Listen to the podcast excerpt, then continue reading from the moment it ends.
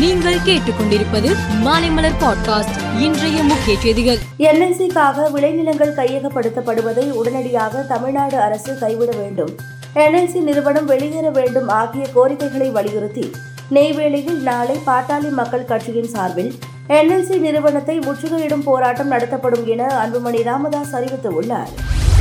திருச்சியில் வேளாண் சங்கமம் நிகழ்ச்சி தொடக்க விழாவில் பங்கேற்ற முதலமைச்சர் மு ஸ்டாலின் மாநில அளவிலான வேளாண் கண்காட்சி மற்றும் கருத்தரங்கத்தை திறந்து வைத்து பார்வையிட்டார்.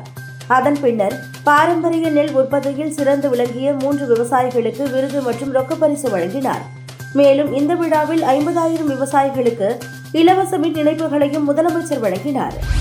பாராளுமன்ற தேர்தலுக்கு முன்பாக தமிழகத்தில் கட்சியை பலப்படுத்தவும் பாஜக அரசின் ஒன்பது ஆண்டு சாதனைகளை மக்களுக்கு எடுத்துக் கூறவும் பாஜக மாநில தலைவர் அண்ணாமலை நாளை முதல் நூறு நாட்கள் நடைப்பயணம் மேற்கொள்கிறார்.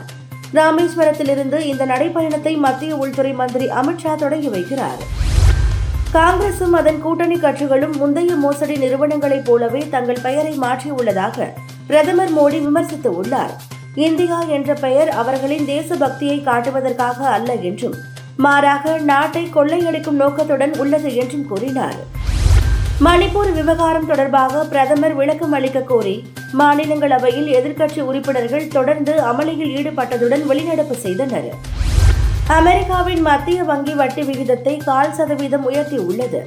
இதன் மூலம் இரண்டாயிரத்து ஒன்றாம் ஆண்டிற்கு பிறகு இருபத்தி இரண்டு வருடங்களில் இல்லாத வகையில் வட்டி விகிதம் அமைந்திருக்கிறது. கால் சதவிகித உயர்வு என்பது வங்கிகளின் கடன் வட்டி விகிதத்தை ஐந்து புள்ளி இரண்டு ஐந்து சதவீதத்திலிருந்து ஐந்து புள்ளி ஐந்து சதவீதம் வரை கொண்டு செல்லும் என பொருளாதார நிபுணர்கள் தெரிவிக்கின்றனர். ஆசிய கோப்பை மற்றும் உலக கோப்பை போட்டிகளில் விராட் கோலி ரோஹித் சர்மா ஆகியோரை மட்டும் இந்திய அணி நம்பி இருக்கவில்லை என்றும் பல இளம் வீரர்கள் அணியின் துருப்பு சீட்டுகளாக இருக்கிறார்கள் என்றும் இலங்கை அணியின் முன்னாள் வேகப்பந்து வீரர் சமிந்தா வாஷ் தெரிவித்துள்ளார். மேலும் செய்திகளுக்கு மாலை மலர் பாட்காஸ்டை பாருங்கள்.